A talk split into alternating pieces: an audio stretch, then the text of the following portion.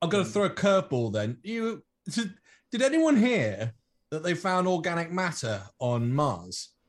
I saw your uh, your WhatsApp Yeah. message. I'm just like, that's huge. And we're talking about Huw Edwards. So I assume. so I've got a couple of mates of mine who studied biology at uni, and I went to them and I just went, look, what is what is that definition? And they said, well, it could be dead plant matter, it could be dead animal matter, it could be feces. But they also said, and it says very clearly on, on NASA, they also said it could be meteorite impact and it could be water mixing with soil and eventually creating organic matter over maybe millions of years, billions of years, I don't know. But the weird thing is they haven't specified what it is, just that it's organic matter, which I find fascinating in itself. But that's huge because it means you can grow life, I would assume, from organic matter. That would be my Would, would organic matter contain DNA? it depends what it is. So if it was dead plant matter or bone or feces, then yes. If it's just meteorite organic compounds, then no. It would literally just be a mixture of carbon, I believe hydrogen and maybe sulfates or, or something along those lines. That it, I, th- I think the more important thing is the fact that, from my understanding, you could grow stuff, which then means there is potential for life on Mars. And they're not even they're not even at the you know North Pole where there's more likely to be ice and water. They're in the, if I remember correctly, the sort of mid range of of the equator of Mars. So that's Isn't it more likely it's just another mistake because they keep finding all sorts of things that uh, look like uh, look like this and that and the other, look like Coca-Cola cans and, and so on. I mean, Uh, unless Seems they can most bring the sample back, yeah, it, it's yeah, yeah, that'd Yeah. nice. well, I guess they can analyze it. They wouldn't have come out and said it otherwise, would they? But Yeah, wouldn't that have been all over all the news if they'd actually found life on, or, or, or Oh, but sure they'd found it? that's why. They, yeah, well, that's why I said, isn't it odd that it's organic? Yeah. uh, what was it? Organic compound. And I find that odd. Like, why aren't you being more specific? You've got a camera, you can clearly visualize it, but what does that mean in a layman's term? Because I had to, because I read it and I read through it three times and I was like, still not clear. And I had to go to a friend of mine, or two friends of mine, three friends of mine, who all studied biology at university to get them to give me a layman's term definition. And those were the basic five things that it could be. But Hmm. why NASA hasn't said anything, I don't know. But I think it's more of the fact, and you're right, it could be wrong, but I assume they wouldn't have said it unless they'd analyzed the soil, which I know they've got the components to, they they have the scientific equipment to do on the on the rover. I, I'm sorry to be a skeptic, uh, skeptical about this, but No, I, I, it seems to me that if, if they had definitely found life on Mars, we would all know about it now. It would have been front page on every every every newspaper, and it would have been at the top of the news everywhere. It's not something uh, Matt Damon left behind, is it? Yeah, it's, it's funny. I I, I, I admire your um, interest. Uh, it's a bit meh for me, to be honest. I, I probably missed the point, but uh, yeah. sorry, I'm not really into compost, you know. sorry, sorry, Alex. You know I love you. no. All right.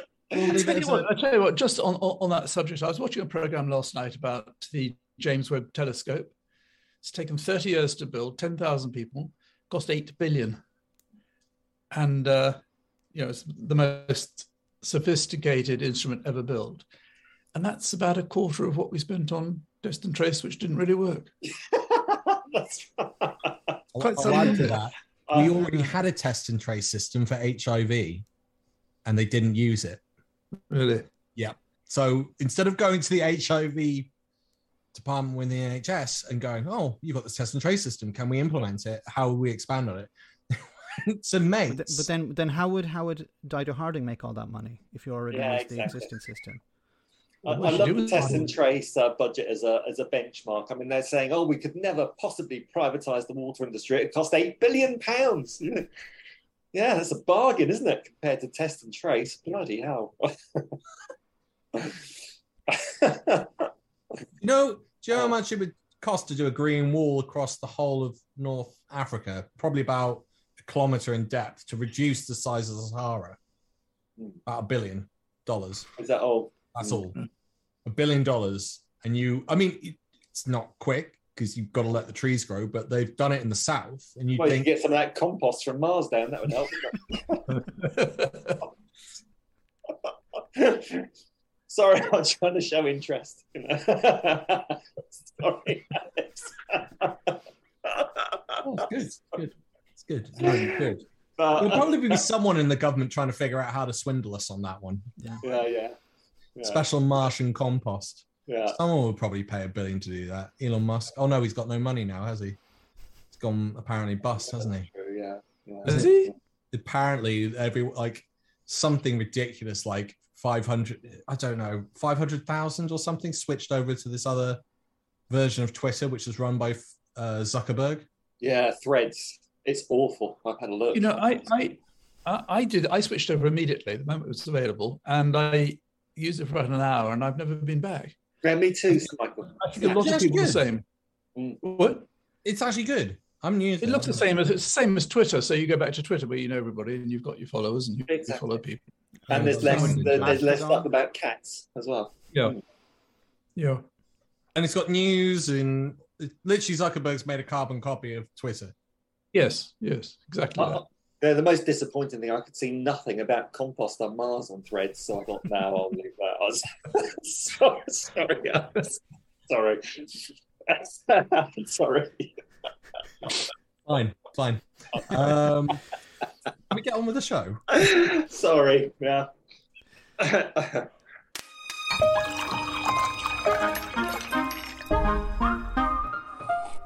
Good morning, everyone, and welcome to another Sunday Roast. I hope you're all very well. We have two wonderful guests back with us again. Uh, let's start with Michael. Michael, can you tell us a little bit about yourself for anyone who's new to the show? Yes, uh, my name is Michael Lambert. I have a YouTube channel where I generally have once a week uh, a good rant about uh, uh, about politics and, and and particularly about Brexit. Very good. Rob, welcome back. Can you tell us a bit about yourself for anyone who's new to the Sunday Roast? Yeah, nice to see you guys again. Uh, without wanting to echo Michael, I too have a YouTube channel, uh, Truth to Power, with a weekly rant about Brexit and mainly Tory corruption.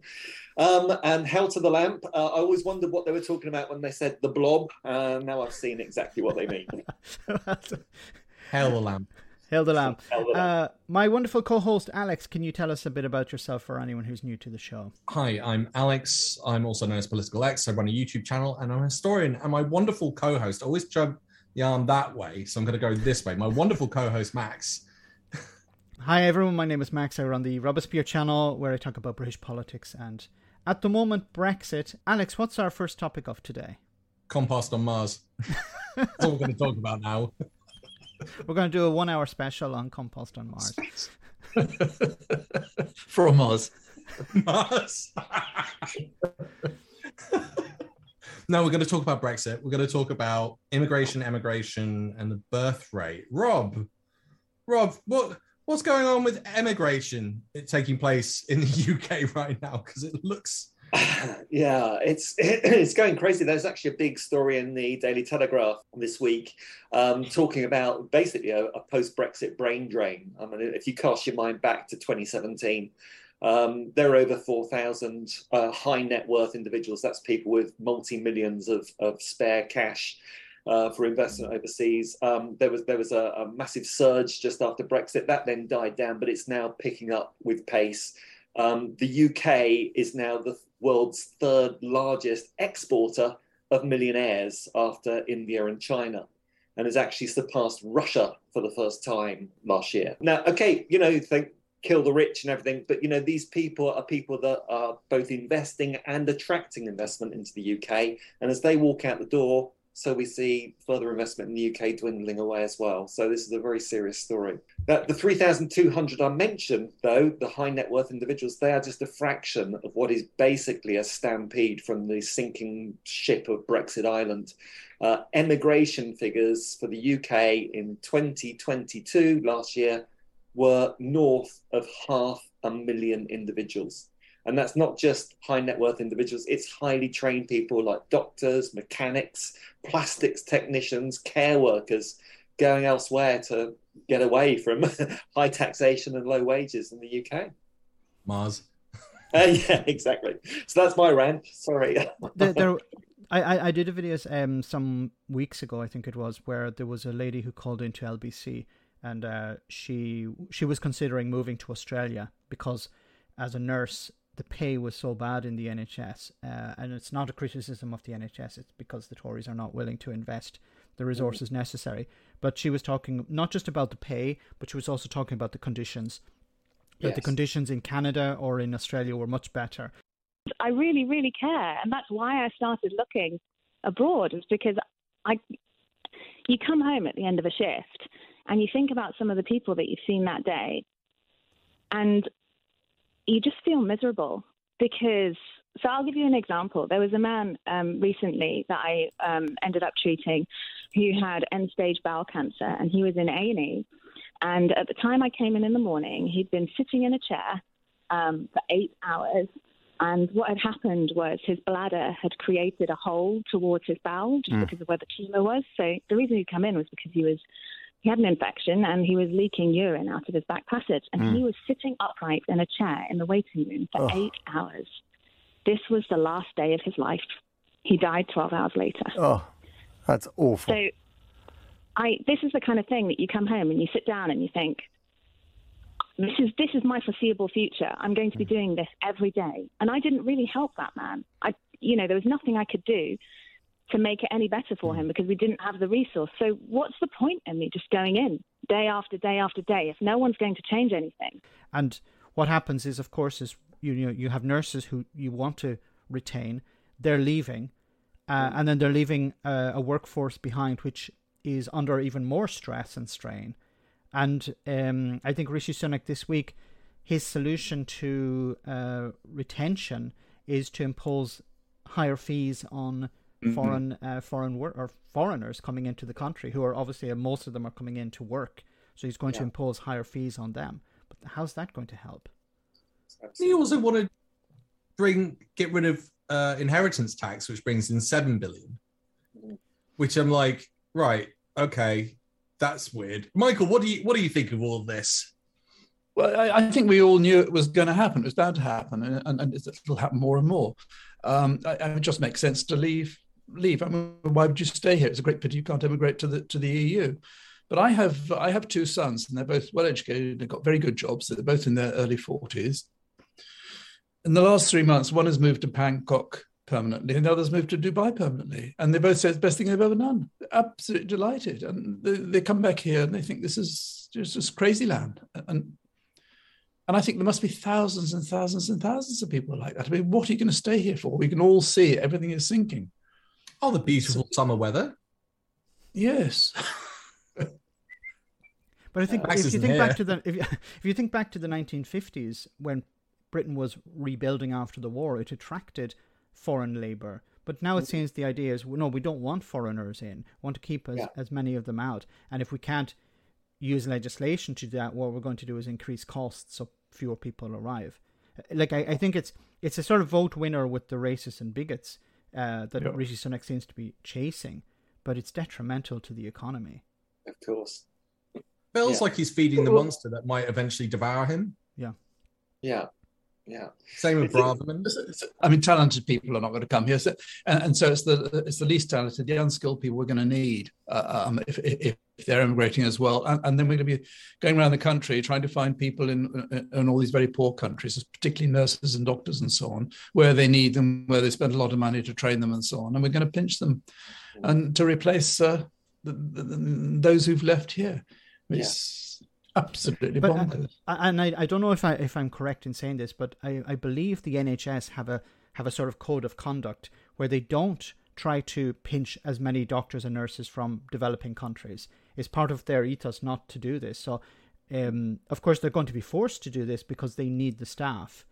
But uh, on the other hand, you have the NHS spending huge amounts of money on on private um, on the private sector because nurses are being paid up to three four hundred pounds a day if they're mm you know from agencies so mm. th- like we talk about you know the, the right wing will say well look at all this money that's going into the nhs and it's not working but of course they don't mention where the money is going and more, more and more of this money is going into the private sector If you actually right. spent the money on you know on doctors and nurses who are working within the system, um, you'd be able to retain them better. So you have this situation where the government are saying we're not, you know, we're spending more money on the NHS. It's going into the into the NHS, but because they can't get the staff they need, they have to hire agency staff. Then they end up spending more and more money on agency staff, which means they they have less money for frontline services. So the system uh, degrades, and the public become become more and more angry. And the and the public say, well, we need to fix this, and then the politicians step in and say, well, privatization is the way to go. Yeah, um, Rishi Sunak this week uh, announced uh, a big investment in doctors training to train up more doctors. Um, but it's like turning on the taps with the bath plug empty because these doctors that we're spending millions to train up are now going off to other countries and using that investment that we've made in them. There's actually other countries that are benefiting. Do, do they not have to pay for this training? I mean, they have to pay hundreds of thousands to Yes. Come, doctors. do? Uh, apparently, Rishi Sunak made an announcement this week that he was actually providing more funding for training up doctors. So I'm sure they make a contribution, but there is also an investment of, of many, many millions going into these doctors.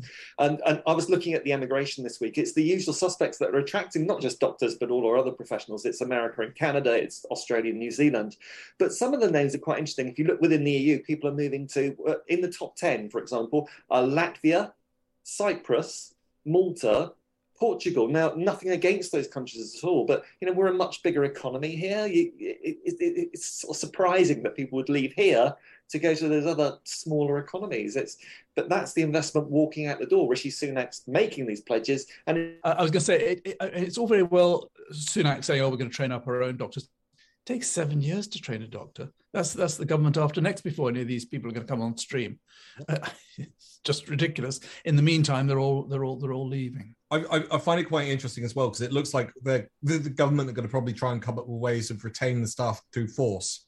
They'll say, "Oh, you can't leave unless you paid the money," or uh, But I can easily I could easily turn around and go, the EU have got a special pass that they're offering to entrepreneurs to come move into the EU. Grace is an Australian computer programmer. She has just received a job offer from a tech company in Germany and is planning to move to the EU. Cue administrative hassle and paperwork, right? In fact, no. Have you heard of the Blue Card? It is a system that allows highly skilled people from outside the EU to come and work in a European country more easily. The EU's population is aging, and some sectors, like computer programming, are seeing a shortage of new workers. The Blue Card is a way to support European businesses by making the EU market more easily accessible to highly skilled foreign workers like Grace. To get her Blue Card, she will need to prove that she has an EU work contract or a binding job offer of at least six months and have her health insurance in order. The card will soon have more relaxed eligibility criteria, simplified conditions to bring families together, and will ensure better rights for workers. While the card is an EU programme, European countries are in charge of issuing and withdrawing them. under certain criteria. And I believe all four of us, although Max is a step ahead, would be and, and Irish. So that means nothing. So that point was completely silly. But for the three of us, we would be able to apply under this because we're all YouTubers. They are looking for people that can work remotely. I know Lithuania are big on this as well, and And Latvia. Estonia, yeah. Yeah, and Estonia. Yeah, they're all going. Yeah, yeah, yeah. Come over here. We'll we'll do tax breaks. And it was interesting. You brought up Malta and Cyprus. They're tax havens. That's why they're going there. well, absolutely, that. yeah, certainly low tax economies. Yeah, Low tax. Yeah. Yeah, yeah, yeah. Um, I'm pretty sure Malta's got some dodgy connections with Russian money being filtered through. It was definitely Sure. one of the things that came out through the American Russian interference investigations. That money Yeah. was being siphoned into Malta and Cyprus and then out into the rest of the EU. So it uh, went through a cleansing operation essentially. Yeah, Um, and also their their top income tax rate is thirty five percent. Now, I'm, I'm not sitting here as an advocate of low taxation, but I just you mentioned uh, inheritance tax um, earlier, Alex. I mean, personally, I'd rather that this government taxed unearned income as much as they tax earned income, and I'd also personally rather pay tax when I'm dead rather than when I'm alive. So there's just so hmm. many things that I think we're getting wrong with fiscal policy in the UK. And like you say, that's why Malta and Cyprus, these places with lower income tax rates, are, are cleaning up, just taking all our talent. Britain isn't as bad as it could as it as, as some might suggest. Cambridge and Oxford are always going to be pools. I can't see that changing in the next 100 to 200 years for university, for example. We've got lots of good stuff happening with fintech at the moment. And the city is an interesting place. I can't say I'm always an advocate of it. In in many ways, I'd be happy to criticize it, but it is a economic powerhouse that didn't really even seem to get dented from Brexit, which is ridiculous. It is, we could we could talk about derivatives and that they're slowly ebbing out and going back into the EU and maybe New York, but in general, it, it was actually quite an adaptable machine. But it's interesting as well. London itself is quite an adaptable machine, but the rest of the UK, and this is the thing, we were meant to level up. This is mm. downgrading. This is downshifting. And it's because we've got one part of the government, one set of Brexiteers basically saying we want free trade of some sort with a bit of socialism. And you got the other group, which are like Brexit light or Brexiteer light, which is the Labour Party. And they're basically turning around and going, well, we want a closed economy, a protectionist economy. And you're going, well, either one of those shrinks and damages some part of the economy. I don't see how you can get out of it unless you look to rejoin. There's there's no alternative. If that, there is no alternative. No. And Adam Posen just wrote a piece on that as well, uh, talking mm. about it. He said basically, you've got to go for a bit of a socialist policy. You've got to accept that you've shrunk the economy. You're in a medium position. You're no longer a hard high hitter when you were inside the EU. And the way around it is to put in socialist policies. So develop infrastructure, spend money on that, also on the NHS, and nationalize a number of industries. Can, can I, going, just, can I just ask a question related to that? Um, and, and ironically, of course, London and Northern Ireland are the, the two parts of the UK that are growing at the moment. But when it comes to the Labour Party, who are obviously going to take over, you know, unless something dramatic happens, what are they going to do to un, to undo the damage that's been inflicted? Because I think their hands are going to be tied. It's going to be very difficult to borrow money because you know the the the gilt the gilt prices are are going through the roof. It's going to be difficult to tax the lower incomes, uh, so they'll have to tax higher incomes. But they've said that they're not going to do that, and it sounds like the the shadow chancellor. Uh, yeah, she's talking about. she hasn't said the word, but austerity seems to be on the horizon, and and we know that that's a disaster. Doesn't work. They're going to be taking over the most poison chalice ever. I mean, there is absolutely no way it could be any other anything other than disaster for the next uh, five or six years. They'll get blamed for absolutely everything, uh, and then the Tories, by the uh, by the end of the the, the Parliament, they'll have uh, convinced everybody that they're more responsible. I, I mean, it's it is such a mess.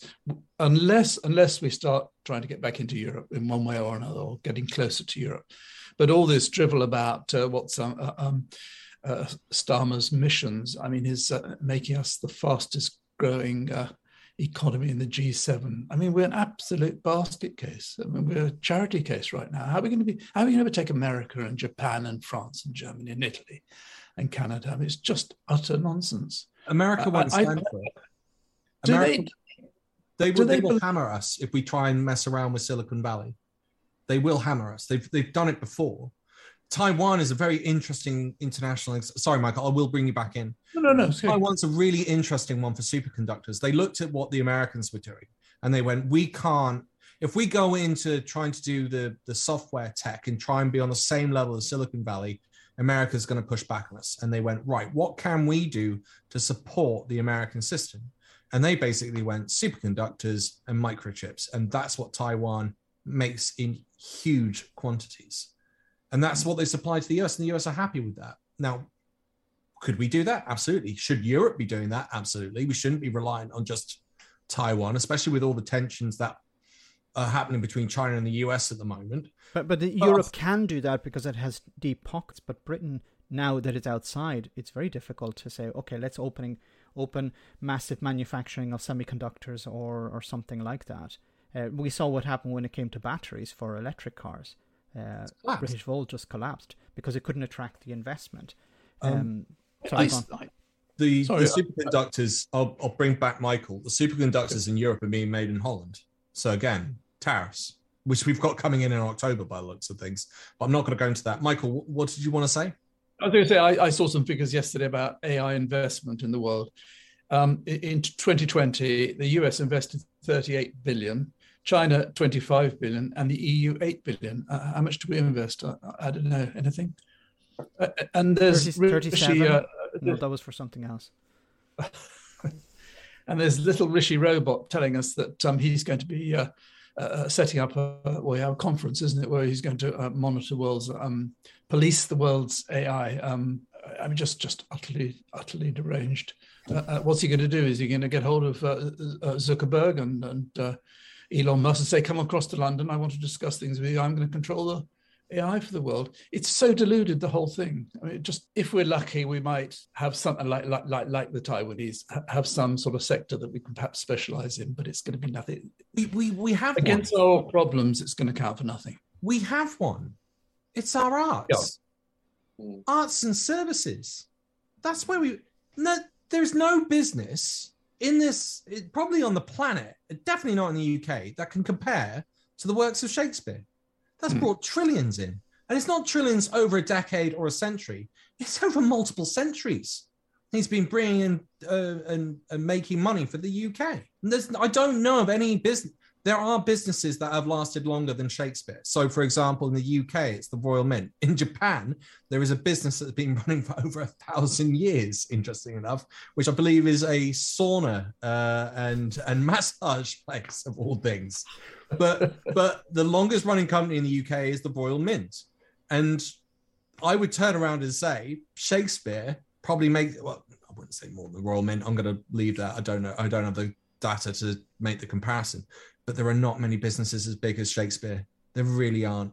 Tourism, plays, theaters, you name it. Movie. But also the music industry. You know, look at all the the famous yep. groups since the 1950s uh, most of them are from Britain. So, and they're all pissed off with Brexit. Why should the common people listen to you, Jarvis? Oh, they don't have to listen to me. I mean, I, I just turned up and, and spoke, uh, not as an expert, but as someone who divides his time between living in Paris and London. And so maybe I've got a bit of a perspective on it, you know. And what is your perspective? I just don't want to get in terrible queues, you know, uh, when I'm at passport control.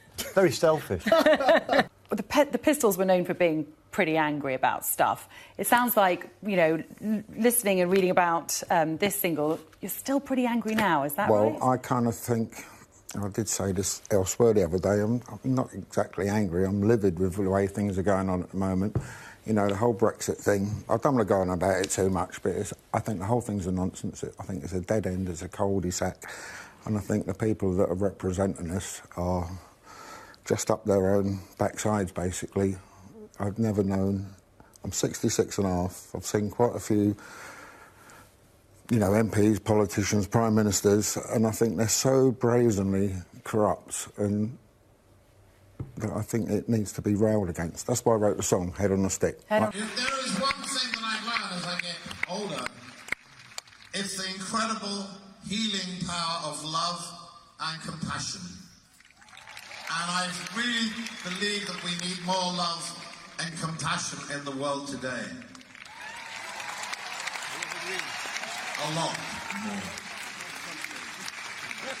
I am so sick to death of politicians, especially British politicians. I am sick to death of Brexit. I am a European.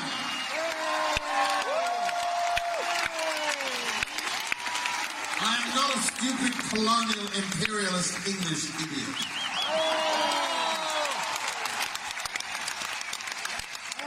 I'm of my country for what it has done. It's torn people apart.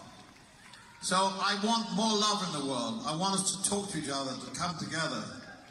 And I want us to start. England in general is a fucking, I mean, what has happened to this country? I've not. Well, I have an idea. Brexit happened.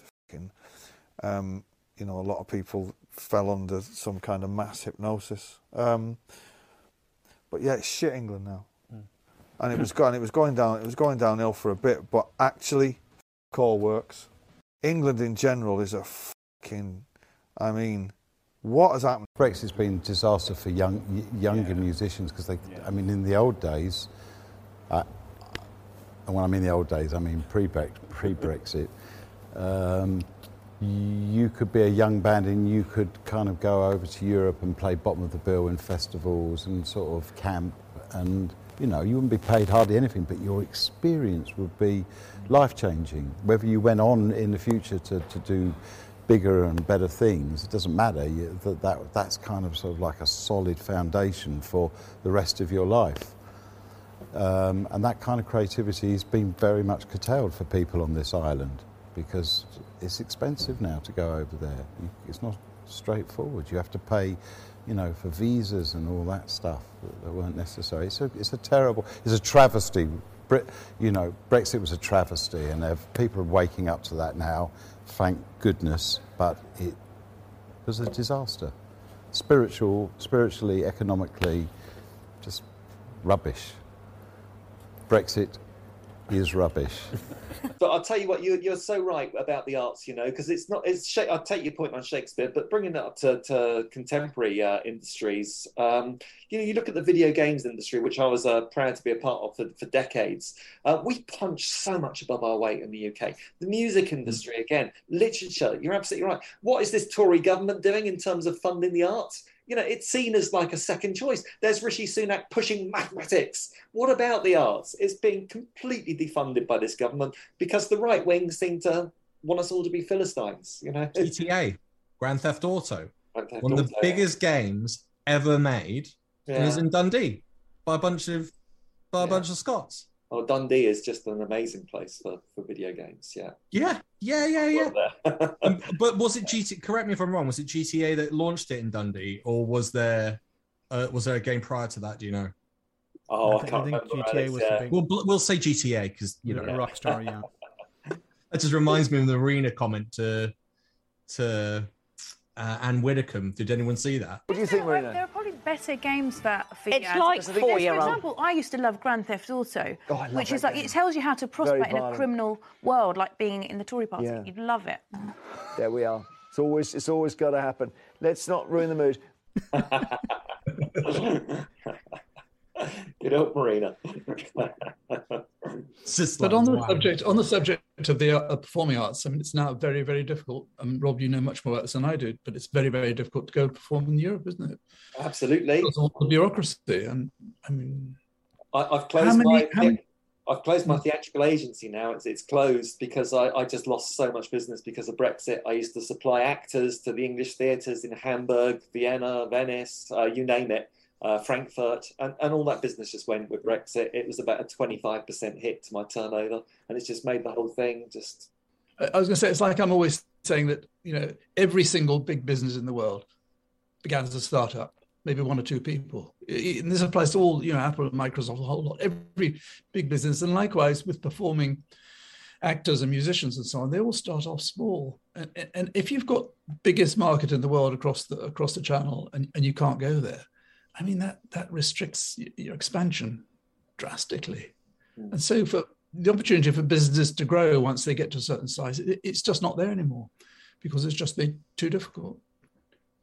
Yeah, it's true. Uh, You can see they're even investing in the EU as a result, which they didn't have to before. Yeah. They could have invested in here and just gone and traded straight over there.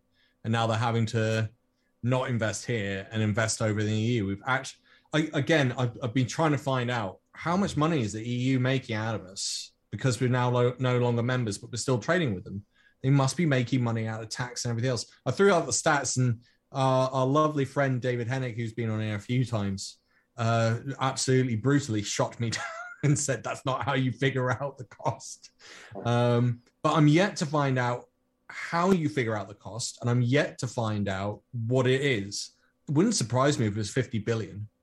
So we were spending nine to be a member of the club, and now we have to pay to play. There's a there's a there's a computer game term there for you, Rob. Pay to play. Hey, well done. But it's it's like being you know a member of a gym and you pay a membership fee and you get to use the gym whenever you want and then you leave saying well no I don't need to use the gym and then you realize after actually I do need to use the gym but then you can't become a member you have to pay as you use it it's of course more expensive but the Brexiteers will say no no this is the advantage you're freer to no you're not any gym And the gym is punishing you for uh, for, for leaving, but not letting you yeah, that's right. but the gym over in America won't let you in anyway. So Well, I was uh, I was doing some campaigning in Uxbridge and I went to the Uxbridge hustings. There you go, nice segue. And I got a bit of pushback from people being like, "Oh, the EU's punishing us." What do you guys think of that? Is the EU punishing us, or is this just because we've gone to third country status? It's so funny that they anthropomorphize the EU as though the EU has got an emotion like revenge or, or something like that. You know, the EU is basically an administrative organization. It doesn't have emotions. It doesn't do things like revenge. It just doesn't. It's, you know, they, they have a set of rules. They stick to it. That's what the function of the EU is. But they've actually been quite flexible over Northern Ireland, haven't they? Uh, Rob took the words out of my mouth. There was um, a spokesperson for the European Commission who was asked a question a bit like that, and he said, "Look, the EU, we, we don't have emotions. You know, we, we're like an administration, like a ministry. Um, it's like your council. You know, you can you can complain to the council, but the council isn't punishing you because they're imposing, you know, no littering laws or something like that. Yeah. P- people can probably feel that they're being punished. Oh no, well, it's, it the other people litter and they're, they're only punishing me. Um, but it, it, it's this idea that yeah it's it's about we're being punished. No th- these were the rules. And the ironic thing of course was the UK when it was at the at the table writing these rules said we need to have tough rules for third countries because we don't want to give away uh, benefits. We don't want to give away we don't want to be in a situation where there are third countries uh, taking advantage of uh, of our situation. So the UK in a sense was one of the the strongest voices against um, making it easier for countries outside the EU to operate. So now, now that it's outside, of course, it's like, oh, oh okay, well, actually, we're suffering that as well. But but people, uh, the the question when people say, uh, well, the EU is punishing us. Well, I have two. I'd have two questions for that. I'd say, well, I thought you took like I thought you were taking back control. So obviously, if they're punishing you and you're not punishing them, who's in control? I don't. I don't believe it's about punishment. But the other is, um, what is your solution? Like, what is your sol- like? There's no point sitting on your hands and complaining, sitting on your arse, I should say, and complaining. You you, you have you actually have to. What is your solution to that? So if you're saying, well, the EU is punishing us, what are you going to do about it? Got an ace in the deck. Hold all the cards. I, I, I think the the the the uh, EU are probably very glad to see the back of us in many ways, and they're probably a lot less concerned with us than we are concerned with the EU. I mean, we we've lost uh, so much, and they've lost really very little, and they probably uh, made up whatever they lost. But I think on on a sort of small level, on a petty level, um, uh, there probably is a certain amount of resentment. Uh, for example, my son went to, uh, to, to to France a couple of weeks ago, and he said, I think he went to Nice, and he said at the airport, he said there was, uh, you know, the queue for the, the, the EU members and the, for the non-EU members, and he said there was three or four customs guys around the uh, um, uh, the EU entry, and there was just one guy on the non-EU, and he said it was absolutely obvious this guy was just holding everybody up, and he was just uh, just just wasting time and uh, and, uh, just causing a lot of noise. And I think a lot of people resent resent what we've done, and resent us for for complaining so much about them. I mean, we've been our government's been complaining so much about the EU, and so rude, so insulting. No wonder some of them are a bit cross about it. Well, that's all they've got to do, isn't it? The the British government they haven't got anything else, so they have to create culture Yes. wars and Yeah. and animosity with the EU. I mean, Yeah. you look at this as a World War One perspective, and you look at all the things that build up to World War One. Just wrote a book on it, and you can easily see there's a plug there. Where's the book? Link in the description. Where's the book? Somewhere. Um, the you can see the similarities. I mean, we we we put a warship out into the channel because the French fishermen, and you're going, that's really similar to some of the crap that went on during World War One. Um, the Kaiser of Germany sent in a warship into Agadir to to quell down interest from other European powers as a show of force. You're going, that's so similar.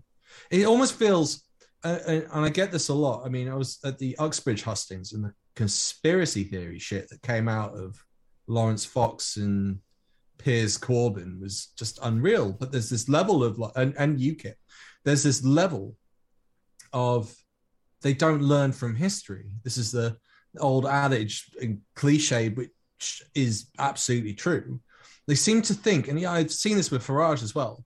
Oh, that's in the past. Humans have moved on and become brighter, more intelligent creatures. And it's like, no, no, we're still in a capitalist system, which essentially helps to exacerbate or put on steroids competition between nations. And the only thing we found so far to resolve it is to actually unite and start to find similarities more than differences and to stop competing with each other. But someone like Farage is absolutely determined to, and so with a lot of the people there at the hustings, absolutely determined to believe that somehow human beings have moved on and we're we're not competitive enough that we could even remotely walk back into a World War One or two. It's almost three strikes and you're out. I think there was even a neocon idiot uh, at the National Conservative Convention who was going, "Oh, nationalism isn't so bad. The Germans just went out a hand on World War One and two. And you're like, "No, no, they're humans. We do this a lot when we come up with these cra- crazy social constructs." When you say, go on, Michael. Yeah, I was going to say when you say uh, people don't learn from history, people don't learn from what happened last week. Uh, I mean, people got very short memories, and uh, yeah, I mean, it's. Uh, I, I, think most people are not interested in current affairs very much, unless it's Huw Huw Huw Edwards. They're not interested in uh, uh, in politics very much, and and they're very easily swayed by very persuasive characters like Farage and Boris Johnson. I mean, these people have got fantastic personalities which are able to to to to, to sort of rally a crowd. And uh, I mean that that's really the root of all our problems, isn't it? There was someone. Sorry. There were two or three people in Uxbridge who were going, "It's a conspiracy against Boris," and you're going, yeah. "What? They bribed the police to nail to rights the prime minister? Are then you meant?" Did, then why did he resign? If if it was a conspiracy, why didn't he fight his corner? Why did four conservatives vote against him? The majority of the committee vote against him because of the evidence. Why have our security services repeatedly said he's a threat? Why have the Canadian security services said he's a he's a dodgy character? Why have the American services, secret services, said Boris is a dodgy character and the mates that he hangs around with are dodgy characters? I, and the Italians, yeah, and the Italians. But something I, I, find fascinating about Johnson and Farage is that if you were to point out the lies that they have spread, mo- most reasonable people would say, "Yeah, I, that's a lie. That's a lie. That's a lie." But then when you ask them why do you support them, they were like, "Well, because they're honest." and it's like, but but but when you dig down a bit deeper, it's because well, he, he wouldn't lie to me. He's lying to everyone else, but he's not lying to me. And this is the thing I think is with Johnson in particular so many people voted for him in 2019 because they knew, yeah, he is a liar, but he's probably telling the truth when it comes to Brexit. And now that that's fallen apart, they're like, well, he's probably telling the truth when he was when he's talking about what he was doing during the pandemic, but he's, He's probably cheated his telling the truth. All of them. Yeah, yes, but it, it's it's completely nonsensical. Sorry, go on. I was going to say he gets away with so much because he's entertaining. He's funny. I mean, if there's an interview with Boris Johnson on, on you probably watch it because you know he's going to say something funny, something witty, and they forgive him an awful lot just because of that. And, and this expression, "Oh, it's just Boris," it, it, it, he he gets away with so much for that. I think, as far as Farage is concerned, he's he's just one of us. You know, he's just you know the guy down the pub, and uh, you know he, he, has got the same interests as us at, at heart, and he talks sense. Um, Private educated city worker, yeah, multi-millionaire who banks Yeah. at coats. Yeah, he's just like us. I do all of that on a daily basis. Rob, the, the, the other the other reason they get away with it is they say, yeah, Boris Johnson lies, Farage lies, but go, come on, they all lie. They're all as bad as each other. I had my own daughter say that to me recently. Oh, I don't know why you get so upset, Dad. They're all as bad as each other. You know, so you can put Suella Braverman and Yvette Cooper in the same box. You know, it's just crazy. But that, that's like you said earlier. It's people aren't that interested in politics and current affairs, so it's just very lazy, very easy for them to say they're all as bad as each other. You know, where do, what do you do with that? there's an element of truth to it. I mean, look at Starmer; he's flip flopped on just about Oh, well, everything, yeah, yeah. and you just end up going right. So you're a Brexiteer then? Mm. Okay, it's. I, I find that funny as well that you don't hear people saying that Labour Party are now a Brexit party. They are. They're they're Brexiteers. They they, they must be. If they're saying Brexit must work, then they are Brexiteers. I can't. It's so frustrating. Am I am I mad there in suggesting no, no, that? but it, but it, it's frustrating because whenever the question of Brexit is brought up, their first response is, "Look, that happened years ago. We need to. We don't want to reopen the old wounds. We want to move on. We want to make it work." It, it's it's like saying, you know, we know we're driving to the wrong town. We're going the wrong direction. We want to go somewhere else, but we're, we we made the decision to go the wrong way. So let's carry on. It's like jumping out of an airplane. We, we can all do this. I'm, I'm looking forward to seeing what everyone says. It's like jumping out of an airplane and finding out you don't have a parachute, but there's an emergency cord, and you go, no, no, no, I've made my decision. I'm not pulling the emergency cord. Well, come on, Alex. It would be very undemocratic to pull the emergency cord. we had a vote. we had a vote. Yeah. Oh. But what is fascinating is that they cannot, the Labour Party, they cannot see that this isn't going to work. Or can then? Are they lying? Why are they lying? They- you get you get you get this. The, the people will say, "Oh well, he's just got to get. He's got to, he's got to say that to get elected." And when he gets elected, then of course you, you know we'll see what he really means. But I, I mean, it's absolute nonsense. The majority of people do not want to remain outside of the EU. The majority of people think it's a mistake. Yeah. So he's, he's he's he's he's forming his policies. And he's all his pronouncements are about uh, attracting that ever shrinking minority. I, I, I mean, daft. I'm gonna I'm gonna loop something back in. So the we've got similar statistics to the ending of the Vietnam War. That's that's how much Brexit's hated. It's as hated as the Vietnam Vietnam War according to the polls. Mm. But I'm not seeing much in terms of music and art coming out against Brexit. Am I am I too old? Am I missing something here? Am I am I am I missing that the youth generation are railing against? I can think of Stormzy railing against the Conservative Party, but not against Brexit. I mean, that's the only artist I can think of that's even come It's close to hating different. Brexit. It's different. Uh, uh, uh, Brexit is affecting everybody.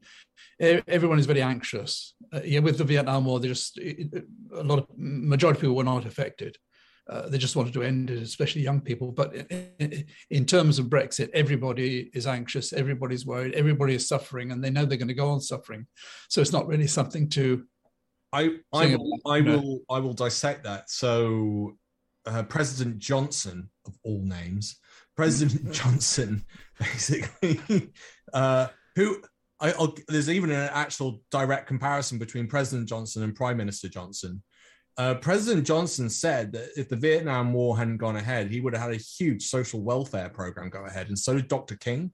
They're both saying instead of spending money on blowing up people, we could be investing that back in the US. But the uh, the the comparison of the floods, Boris Johnson took what was it about two to three weeks to get up to the north when it flooded really badly, and the Northerners let him know it. Thank you. I'm not very happy about talking to you, so if you don't mind, I'll just know tell me what I'm doing. I'm the permit. You've not helped us express I don't want you to do things. Took your time, Boris, haven't you? Yeah. Where you I been? know, I- well, we've been, we've been on it round the clock. What's we've your- been on it round the clock. And Is there, is there anything in particular that you'd like us to do to No, thank help? you. No? No. You've got everything you need then? We want to know why has it took you so long, five days, Boris, to come and see us here? What's Well- the answer, please? The answer is that people have been working round the clock to uh, address the problems Where? here in, in, in Stainforth. We are, yes, we know. Where have you been? Uh, And yeah, I- but oh, I was here Saturday dinner. Me and my three daughters and about ten other ladies from the community. We was here for 48 hours with nobody from the council, no help. If the What? community can come together in such a short time to respond to the needs, to those people that have been devastated, upset, emotionally, lost their livelihoods, their possessions, and it's took you over five days. You should have been there Saturday morning having a meeting, making sure that these people get the help and the support. And I'm sorry, your announcements yesterday was a pittance. You made the statement, it's not an emergency. It is an emergency, No, Boris. Actually, people, well, I, I came to, if I just... Yeah, let him speak. Yeah, let him speak. Let's have a Thank you, just for trying to answer the... the, the I, I did come up immediately to, to Matlock in, in Derbyshire to see what, because that was the, the, area that was badly affected, as I was told then. And people have been working round the clock since the crisis began. And I, look, I do, I do, I do totally understand the feelings of frustration. I think one of the issues at the moment is that the, insu- the insurance systems don't seem. People are worried about the insurance. They're so I, wa- I interested, want to, I want to stress that there is insurance for flooding, and we, uh, He's and we in the government will help with that. We have a, Is that a promise though, Boris? It because is. you promised It us is. months ago that you were going to give our community £25 million to make these Towns communities fund, better. Towns Towns fund. The For 100 town funds. We, we're Yeah. still waiting for it, Boris. Well, so the- are you, the- are you that- just sat here now? Is that a lie again? Broken we need to know. We need help. We need help. Honestly, the people Yeah. were walking in the air yesterday, Boris. You you didn't see them. Little girls from Fishlake with no shoes on their feet, Boris. Trying. A lady, a 78 year old lady, hey, hey, Boris. Billy. It's, honestly, Billy. it's heartbreaking. It's heartbreaking. What about Sorry, people's it's heartbreaking, Boris. Okay. Obviously, Very, very passionate. People have put a lot into this. res- The president ordered all sorts of things done, red tape cut, the federal government to... The house of New Orleans is still underwater today.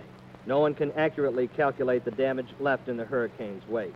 It will run into tens of millions, possibly hundreds of millions of dollars. In many cases, the devastation was extreme. The hurricane damage for himself last night after a flying trip found the floods worse than expected. Atop a bridge in the dark, the president talked to William Marshall, 74, driven out of his home and no place to sleep. Hmm. President Johnson had a similar problem in Orleans. It took him 24 hours to get out there, and he was wading in the water, calling people to come out of the houses so they could be rescued. That's that's an interesting difference between President Johnson and Prime Minister Johnson. Um, I, I think there's been a massive backlash against the Tories because people feel that there's a, it's possible to change it. While with Brexit, they understand that it's going to. I, I believe that many people understand it's going to take a long time. So it's it's not. So a lot of people on you know in, in social media on social media whatever can attack the Tories because it's something they feel that it's something they have they have some control over, and that if there's an election within the next number of months or in the next year, they can actually have some impact there. But when it comes to Brexit, there's very little people can do because it's in the hands of the government.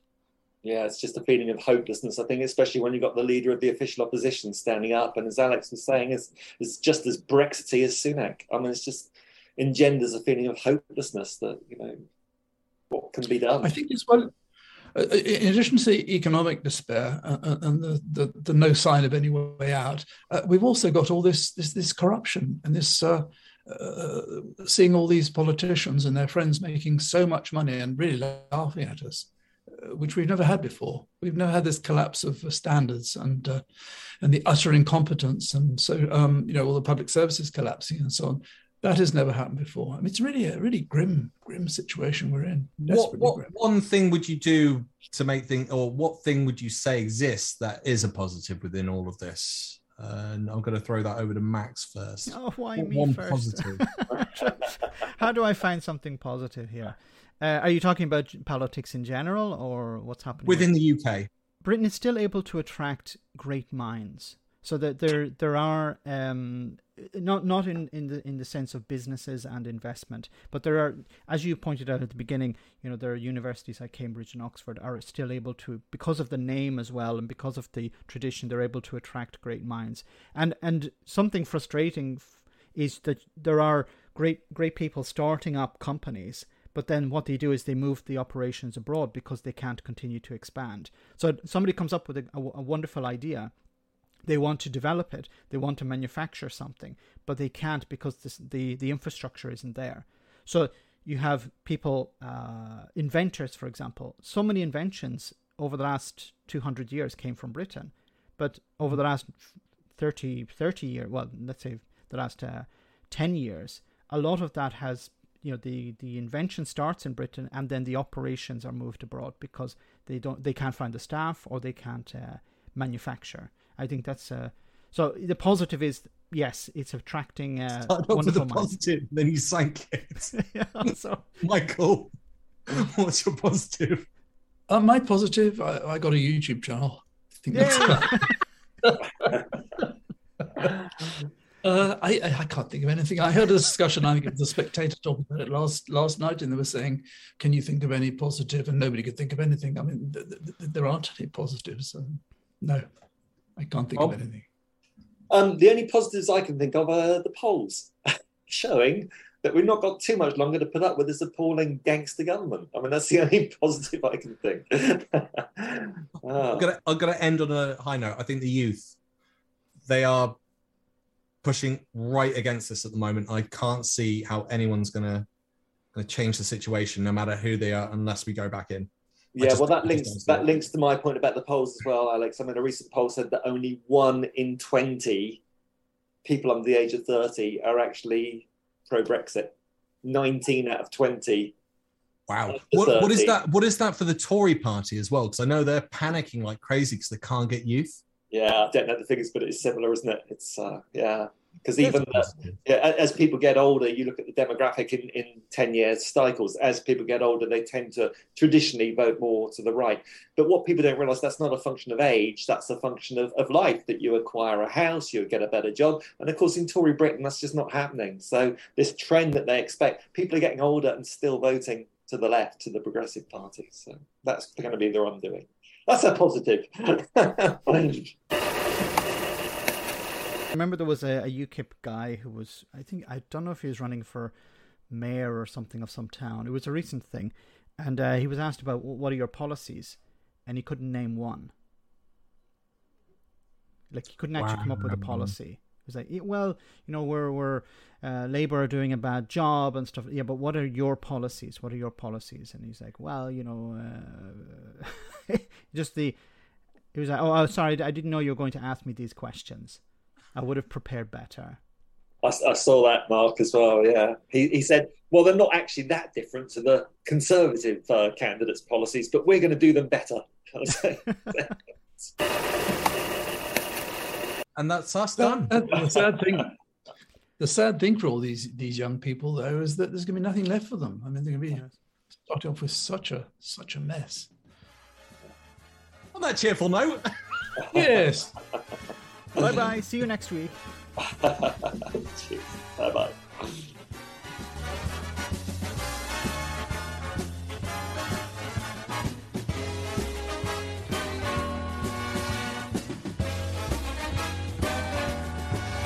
Be sure to tune in next week for another exciting story from the files of Police Squad.